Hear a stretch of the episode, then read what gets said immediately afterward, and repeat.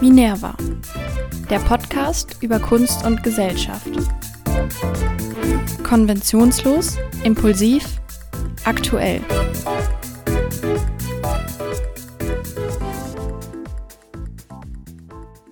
Hallo und herzlich willkommen zu einer neuen Folge des Minerva Podcasts. Mein Name ist Freya und heute geht es um queere Kunst.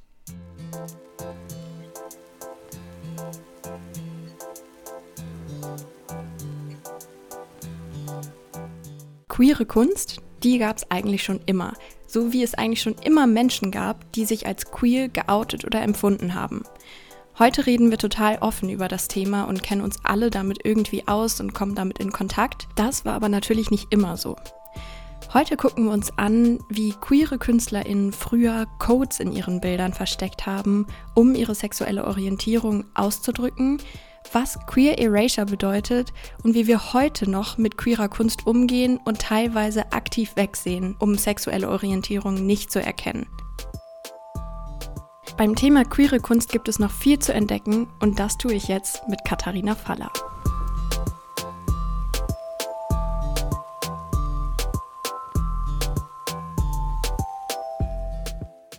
Herzlich willkommen im Minerva-Podcast, Katharina. Ja, hallo, äh, vielen Dank für die Einladung. Ich freue mich, heute als Gästin dabei zu sein. Ja, ich freue mich auch, ähm, dass du quasi zugesagt hast. Du hast ja mir gerade noch erzählt, dass du eben deine Masterarbeit jetzt fertig geschrieben hast. Insofern war es, glaube ich, ein bisschen stressig teilweise jetzt die letzten Tage für dich, aber trotzdem hast du jetzt zugesagt, das finde ich sehr, sehr lieb. Ähm, ja, ganz kurz zu dir. Wie gesagt, Masterarbeit. Du bist Kulturwissenschaftlerin und hast jetzt deine Masterarbeit abgegeben in Museumsmanagement und Kommunikation. Und ähm, ja, dein Pronomen ist sie, ihr. Das hast du mir extra dazu gesagt. Und ich denke, das ist bei diesem Thema auch ganz gut, so weil wir viel über Pronomen auch reden werden. Ähm, ja, deine Masterarbeit, was hast du danach dann vor zu machen? Wo willst du hin? Äh, ich würde auf jeden Fall gerne im Museum arbeiten, am liebsten in einem Stadtmuseum oder in so einem Bezirksmuseum, vielleicht auch regionalgeschichtlich, ähm, weil ich das total spannend finde, wie äh, vielfältige Stadtgesellschaften miteinander mhm. auskommen müssen und wie ein Museum das auch darstellen kann. Das ist so der Plan, mal sehen, was passiert. Ja, genau. Und äh, heute geht es ja um queere Kunst und da bist du auch so eine sehr gute Ansprechpartnerin, denn du hast auch einen Instagram-Kanal, der halt heißt Kate Goes Museum. Also Kate geht ins Museum. Äh, alles in einem geschrieben. Und äh, da postest du wirklich jeden Tag sehr kontinuierlich, sehr konsequent viele Stories ähm, zu verschiedenen Programmen, Terminen, äh, Stellenausschreibungen. Machst du, glaube ich, jeden Montag. Habe ich gerade eben noch gesehen. Ah, ja. ähm, wir nehmen ja jetzt an einem Montag auf quasi. Ähm, ja, also du bist da wirklich sehr informiert und äh, besichtigst auch sehr viele Museen. Also da lohnt es sich, wenn man auch noch mehr jetzt über diese Folge hinaus erfahren möchte, bei deinem Instagram mal vorbeizugucken, würde ich sagen. Bisschen Werbung hier für dich. ja, danke für den Werbeblog. Äh, ja, von dir. Ähm, Gut, also jetzt so ein bisschen haben wir ja schon jetzt über dich erfahren. Hier beim Minerva Podcast starten wir immer mit fünf schnellen äh, Entweder-Oder-Fragen, um dich nochmal so ganz schnell kennenzulernen. Beziehungsweise eigentlich sind es nur vier. Die letzte Frage ist immer gleich. Bist du bereit dafür? Ja, let's go. Queer sein in den USA oder in Deutschland? Oh, Deutschland? Mhm. Fridays for Future oder Christopher Street Day? Das, also wenn, dann beides. Okay, das geht auch. Jetzt kommen wir so zu zwei Netflix-Serien. Ich habe mhm. mich mal so ein bisschen informiert. Eigentlich, also es dreht sich natürlich alles so ein bisschen um das Thema Queer sein. Brooklyn 99 oder Queer Eye? Queer Eye. Hast du die komplett geguckt? Noch nicht komplett. Ich glaube, ich habe ungefähr geschaut bis zu dieser Staffel, wo sie nach Japan geflogen sind äh, und danach dann nicht mehr. Aber ich ähm, fand es sehr schön. Also wird auch kritisiert, aber. Mhm. Malerei oder Performances? Uff. Beides. Alles. Immer. Alles. Okay. Äh, ja, und dann die fünfte Frage, obligatorisch natürlich hier im Minerva-Podcast, dein liebstes Kunstwerk. Mein liebstes Kunstwerk, oh Gott, wie soll ich mich entscheiden? Ich ja, schon ganz so viele finden gesehen. das ganz schlimm, ich weiß. Ah, ähm, ich habe mir jetzt in Vorbereitung auf die Folge heute nochmal einiges von Lotte Laserstein angeschaut und wahrscheinlich wäre es eins ihrer Werke, vielleicht das Selbstporträt mit Katze, das mag ich total gerne. Mhm. Okay. Ja, sehr gut. Manche brauchen da wirklich ganz lange, weil es so viele Werke gibt, die man vielleicht so in Betracht ziehen könnte. Ja. Ähm, so, jetzt ganz zum Anfang ich habe es schon gesagt, du hast einen Instagram-Account und du beschäftigst dich sehr viel mit dem Thema Queer sein. Warum genau ist das jetzt so dein Steckenpferd? Warum ausgerechnet das? Es gibt doch so viel in der Kunst. Ja, warum ist es das geworden? Gute Frage. Äh, für mich ist das äh, eine sehr persönliche Angelegenheit, weil ich mich selber auch als queere Person positioniere und als queere an Kunst interessierte Person ähm, ist natürlich dann diese Schnittstelle, die mich besonders interessiert. Mhm. Ähm, genau, wir reden jetzt immer über queer. Ich muss sagen, das hast du mich ja auch in unserem ganz kleinen Vorgespräch gefragt, wie ich selbst zu dem Thema stehe. Ähm, und da fiel eben der Begriff Ally, also ja, ne, das ist richtig ausgesprochen, ja. Ich bin manchmal so. Ähm, also Verbündete, quasi verbündete Person heißt das ja übersetzt. Und damit meint man ja, ob man quasi der queeren Community und dem Queersein freundlich, also verbündet gegenübersteht, ähm, ob man unterstützend ist. Ist das richtig? Diese genau, Definition? Ja, so würde ich das auch definieren, ja. Ja, also es gibt schon viele Begriffe in dem Feld und auch wenn ich jetzt ähm, mich dafür interessiere, sonst würde ich diese Folge ja auch gar nicht machen, ähm, weiß ich selbst auch nicht so genau, muss ich zugeben, was ich benutzen sollte oder was man so benutzen kann an Wörtern, um die queere Community zu beschreiben. Also kann man einfach queere Community sagen oder LGBT, LGBTQIA+. Was könntest du da als Expertin quasi einem empfehlen? Weil irgendwie bin ich da so verunsichert teilweise. Ja, ich äh, verstehe deine Unsicherheit sehr gut. Ich denke, das geht vielen Personen so. Ähm, das Dumme ist nur, es gibt keine einfache, kurze Antwort darauf und schon gar keine Antwort, die irgendwie gültig ist. Ähm, Sprache ist ja flüssig und verändert sich äh, mit unserem Leben und der Gesellschaft. Das heißt, ähm, selbst wenn ich jetzt sagen würde, bitte benutzt diese Kombination von Buchstaben, um äh, diese Personen zu beschreiben, dann ähm, kann das sein, dass es nächstes Jahr schon wieder ganz anders aussieht. Das ja, äh, ist ein bisschen tricky. Das stimmt. Manche sagen ja ähm, so etwas genervt teilweise, glaube ich, dass halt immer mehr ähm, Buchstaben dazugekommen sind. Das hat natürlich auch damit zu tun, dass man immer mehr sexuelle Orientierung und auch Geschlechterdefinitionen mit hinzugezogen hat und natürlich alle, so weit es geht, mit inkludieren möchte in diesem Begriff. LGBTQIA, kannst du einmal ganz kurz erklären, wofür das jetzt steht, damit wir hier alle auf dem gleichen Stand haben? Ja, das kann ich gern machen. Also ich benutze äh, dieses LGBTQ, LGBTI AQ Sternchen, so mhm. benutze ich das mhm. tatsächlich. Ähm, und äh, das ist ein Akronym, also eine Aneinanderreihung von Buchstaben. Und man muss dazu sagen, es ist nur eine Annäherung. Also es kann niemals wirklich alle Personen beschreiben mhm. oder in eine Kategorie packen, die äh, sich irgendwie damit identifizieren. Das ist nur ähm, so ein Hilfsmittel sozusagen. Und äh, wenn du möchtest, kann ich kurz die Buchstaben erklären. Ich finde es interessant, ja. Ja, okay. Ähm, genau, also L äh, steht für lesbische Personen, das G für gay, also schwul. Ähm, das B steht für das Spektrum der Bisexualitäten, das T für alle Menschen, die sich auf dem Spektrum von Transgeschlechtlichkeit bewegen und das I äh, bezeichnet eben Menschen, die inter sind, auf dem Spektrum der Intergeschlechtlichkeiten und was hatte ich noch? A, äh, A nehme ich mit rein für Menschen, die asexuell sind, auch wieder ein Spektrum. Mhm. Äh, und Menschen, die agender sind, also ohne Geschlechtsidentität. Und das Q ist äh, das Queer, was ähm, noch so ein bisschen politische Konnotation hat mit äh, dem Widerstand gegen gesellschaftliche Normen und Geschlechterrollen oder Sternchen. Das ist so ein bisschen das äh, am Ende, was dann ausdrücken möchte, hey, es gibt noch sehr viel mehr als diese mhm. Buchstaben. Mhm. Genau. eigentlich sehr süß, finde ich, mit so einem Sternchen noch so am Ende. ja, also ich werde deswegen in der Folge queer benutzen, auch gerade, das passt ja sehr gut, wie du das meintest, mit dem politisch. Denn Kunst hat ja schon immer mit der Gesellschaft zu tun, ist ein Spiegel der Gesellschaft, sage ich so altklug.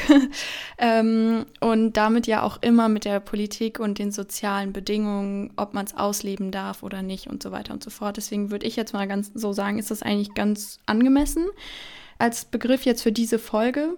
Aber jetzt sind alle so auf dem gleichen Stand und wissen, worüber wir reden. Und ja, ich würde sagen, wir steigen sofort ein. Denn heute geht es um queere Kunst. Und queere Kunst gab es eigentlich schon immer. Also im Moment wird sehr viel zum Glück darüber geredet, dass es eben Queersein gibt, dass es ähm, Menschen gibt, die sich eben dem zuordnen und dass man das akzeptieren sollte oder respektieren, so wie alle anderen Menschen auch. Äh, früher war das nicht so, ich glaube, das wissen wir alle. Aber dennoch gab es natürlich queere Menschen oder queere Personen damals, die es vielleicht selber nicht so für sich rausfinden durften und konnten und auch nicht so nach außen tragen durften. Manche haben es aber trotzdem getan und das eben auch in der Kunst, so wie der Spiegel der Gesellschaft. Katharina, was gab es früher schon für Ausdrucksformen? Wie hat sich Queer-Sein früher ausgedrückt, sodass wir jetzt quasi rückblickend betrachtet sagen können, dieser Künstler oder diese Künstlerin war vielleicht queer oder war vielleicht lesbisch, war vielleicht schwul und hat das in diesem Bild vielleicht so ausgedrückt? Das ist eine sehr gute Frage. Da kann man ganze Bücher drüber schreiben. Lass uns äh, das tun. Lass uns das tun, genau.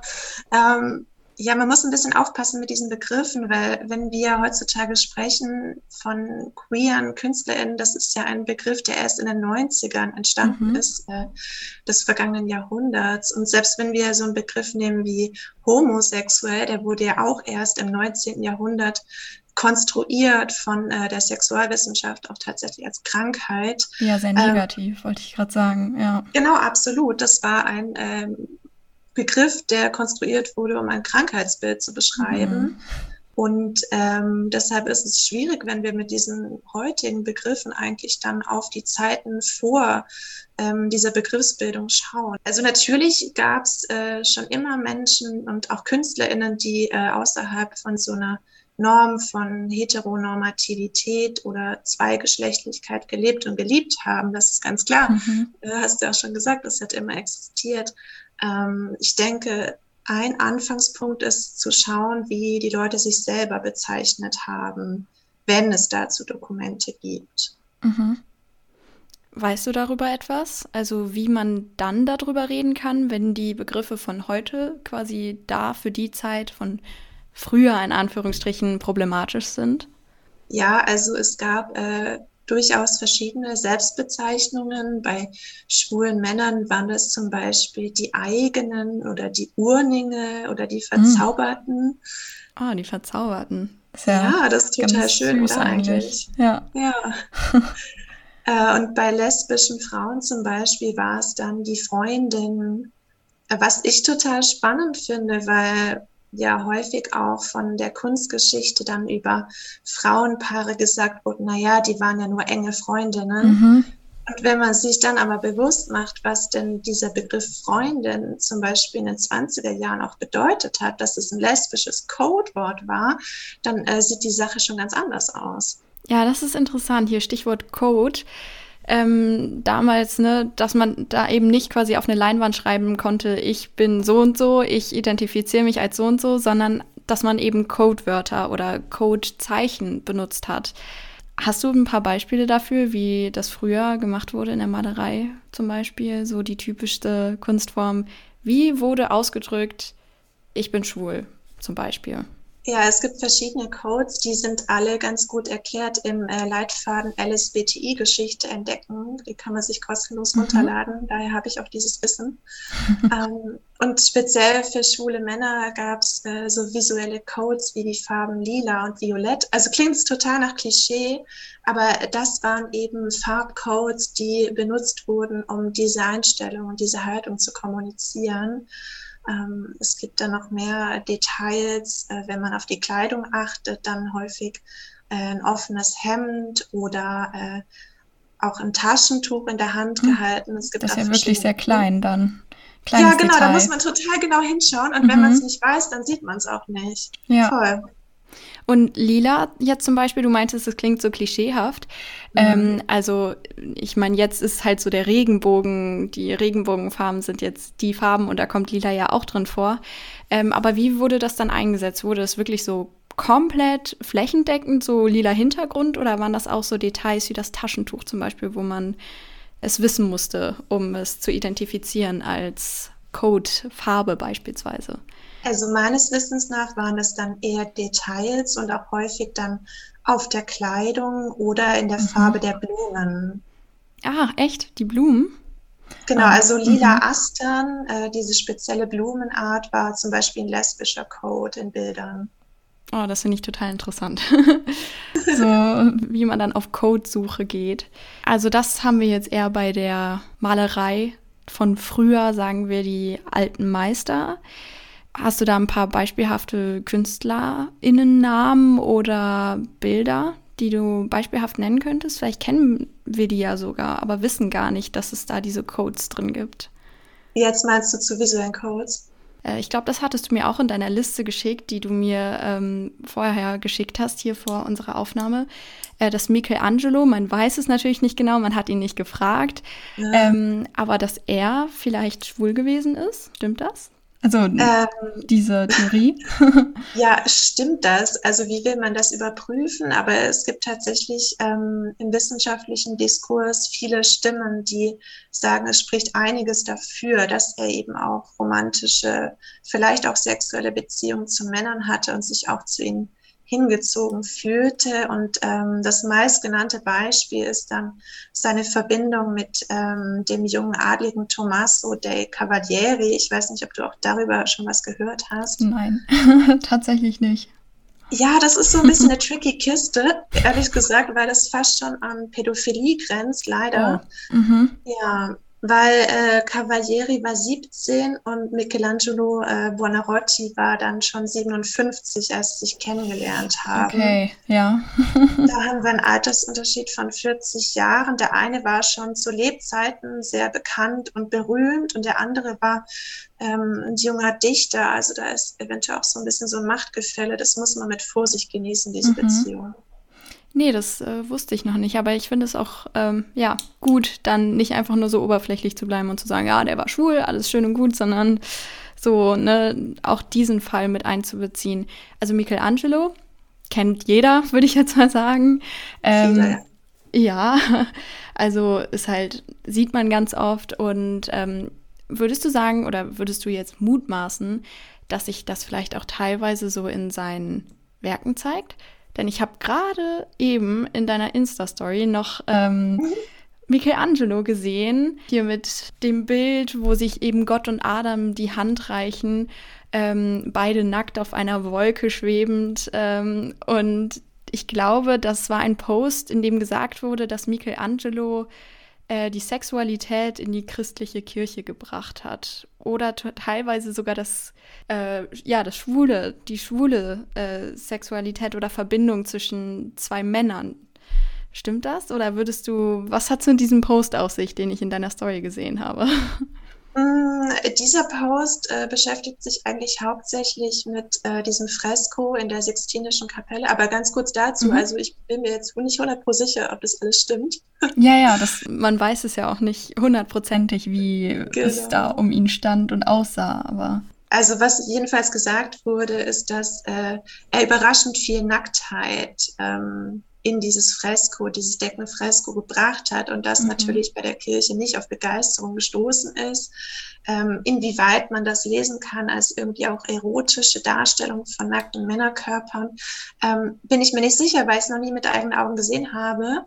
Mhm. Aber wenn wir uns zum Beispiel den David anschauen, ähm, das ist ja auch eine große Statue eines Körpers von einem Mann, den sicher viele kennen. Ähm, mhm. Ich bin mir nicht sicher, ob es da wirklich nur um dieses anatomische Ideal aus der Antike ging oder ob da nicht auch ähm, ein bisschen Begehren für diesen Körper mitschwingt. Wie siehst du das? Ja, also stimmt, das ist ähm, kann man halt so und so argumentieren, je nachdem, ob man auch offen für diese andere Theorie ist oder nicht. Also ob mhm. man es auch gerne offen ist, das sehen zu wollen. Ja, also ich könnte schon nachvollziehen, auf jeden Fall, die Theorie. Ähm ja, nein, also der David ist ja jetzt wirklich eine sehr ideal gestaltete Person, was natürlich für die Zeit dann auch eigentlich üblich war. Man wollte den Körper ja auch so ideal, sportlich, trainiert, anatomisch, alles proportional perfekt darstellen. Aber ich könnte mir auch vorstellen, wenn man diesen Gedanken erstmal zulässt, dass da vielleicht auch sowas von Begehren dabei ist, weil er ja nicht ohne Ausdruck wirkt. Er wirkt ja nicht wie so eine medizinische Studie, die man irgendwie einfach so dahin zeichnet, sondern ähm, schon irgendwie mit einem Ausdruck, der einen auch ansprechen könnte. Also finde ich interessant. Kann sein. ja, ja, ähm, also, ich finde es gerade total interessant, was du gesagt hast ähm, mit dem Offensein dafür. Ich glaube, das mhm. ist voll der wichtige Punkt, wenn wir darüber sprechen, wie queer ein Kunstwerk sein kann. Ähm, ich denke, es ist total wichtig, einfach mit einem offenen Blick reinzugehen und nicht von vornherein davon auszugehen, dass alle KünstlerInnen heterosexuell sind. Mhm. Auch wenn vielleicht ähm, Ehen oder Kinder dokumentiert sind, das muss überhaupt nichts heißen. Da hast du recht, da werden wir auch bei einem Begriff, auf den ich auch äh, bei meiner Recherche hier gestoßen bin, und zwar Queer Erasure. Also in der Geschichte, vor allem halt von HistorikerInnen, in diesem Fall KunsthistorikerInnen, dass eben bewusst quasi das ausgeblendet wird und diese, dieser Gedanke, also dass man einfach drüber nachdenkt, könnte diese Person vielleicht queer gewesen sein? Ist oder war, war da vielleicht irgendetwas? Und ähm, das wird eben sehr kritisiert, dass eben viele KunsthistorikerInnen diesen Gedanken überhaupt nicht zulassen. Du meintest in unserem Vorgespräch, es aktiv unsichtbar machen. Und mhm. das finde ich, äh, ist eine ganz gute Formulierung dafür, dass eben das überhaupt nicht in Betracht gezogen wird, wenn zwei nackte, sich küssende Frauen dargestellt werden, dass dann eben gesagt wird, es sind zwei gute Freundinnen. Obwohl man da schon sagen könnte, so, ja, okay. also vielleicht zieht man da jetzt auch nochmal was anderes in Betracht. Und ähm, ich weiß ja nicht gar nicht, in welchem Verhältnis ihr jetzt zueinander steht, ob es irgendwie eine Mitstudentin oder so von dir ist, Julia Meyer-Brehm. Äh, wir sind tatsächlich befreundet. Wir haben uns über Instagram Freundin. kennengelernt und äh, haben uns aber auch in Real angefreundet. Mhm. Genau, von ihr habe ich einen Artikel gelesen, das war sehr lustig, den hast du mir auch geschickt, äh, weil es genau zu dem Thema jetzt gepasst hat. Also es war so richtig Coincidence. Ähm, die hat nämlich in dem Online-Magazin Beige, das nennt sich selber das Unisex-Online-Magazin. Da geht es halt vor allem um Lifestyle-Journalismus und so ist auch alles sehr, sehr schön aufgemacht. Also ist auch einfach schön zum Angucken.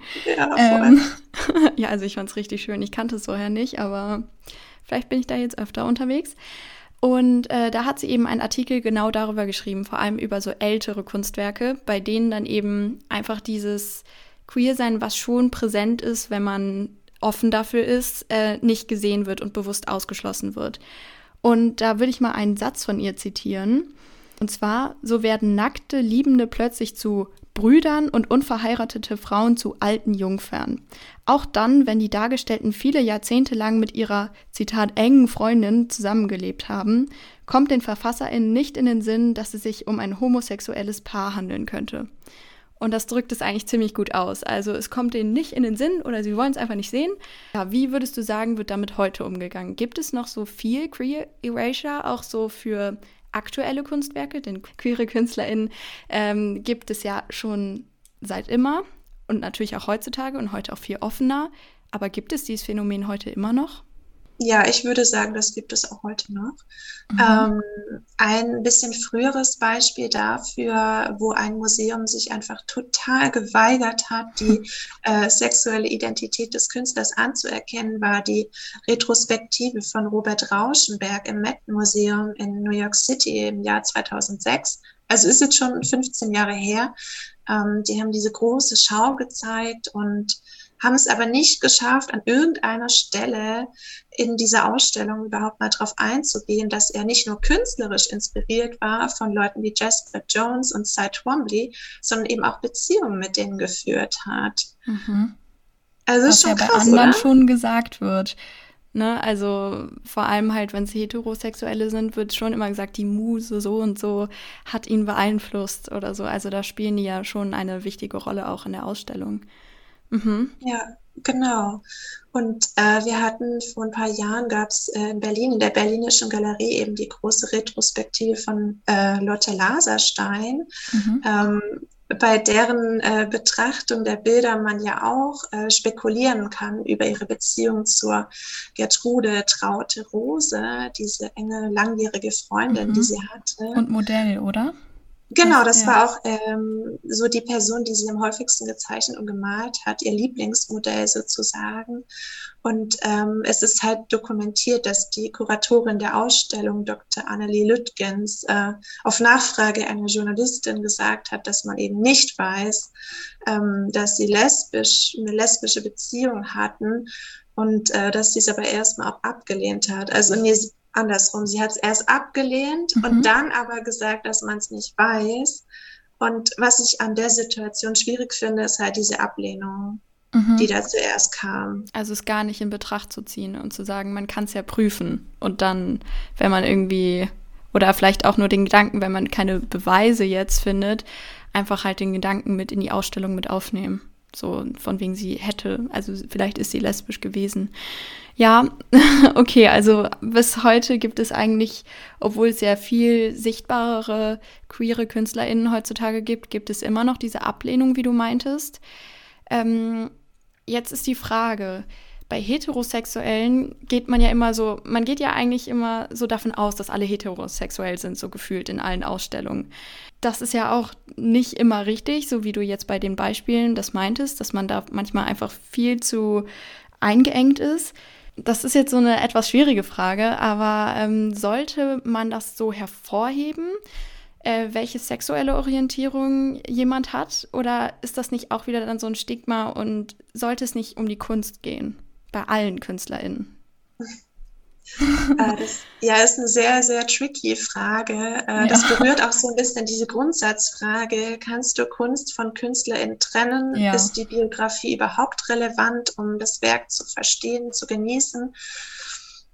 Ja, schwierig. Weiß, schwierige Frage. Darüber wollte ja. ich sogar noch mal eine Folge machen. Gibt es ja auch so ne, mit ähm, Nazis oder so, die dann eben auch Kunst gemacht haben in der Musik gab es ja diesen Skandal, Michael Jackson, hat er Kinder missbraucht oder nicht? Kann man seine Musik deswegen hören? Also es stellt sich ja immer die Frage. Ähm, also ich persönlich denke schon, dass das eine Rolle spielt, wer der Künstler, die Künstlerin ist, weil irgendjemand das ja erschafft, was am Ende rauskommt. Und deswegen gehört die Persönlichkeit und alle Einflüsse ja schon dazu. Würdest du sagen, heutzutage dass man das eher schon so bewusst vielleicht auch die KünstlerInnen darauf ansprechen sollte, inwiefern sie selber das wollen, dass man mhm. ihre sexuelle Orientierung quasi als Einfluss auf das Werk mit darstellt? Oder sollte man das einfach so für sich wirken lassen und nur mutmaßen?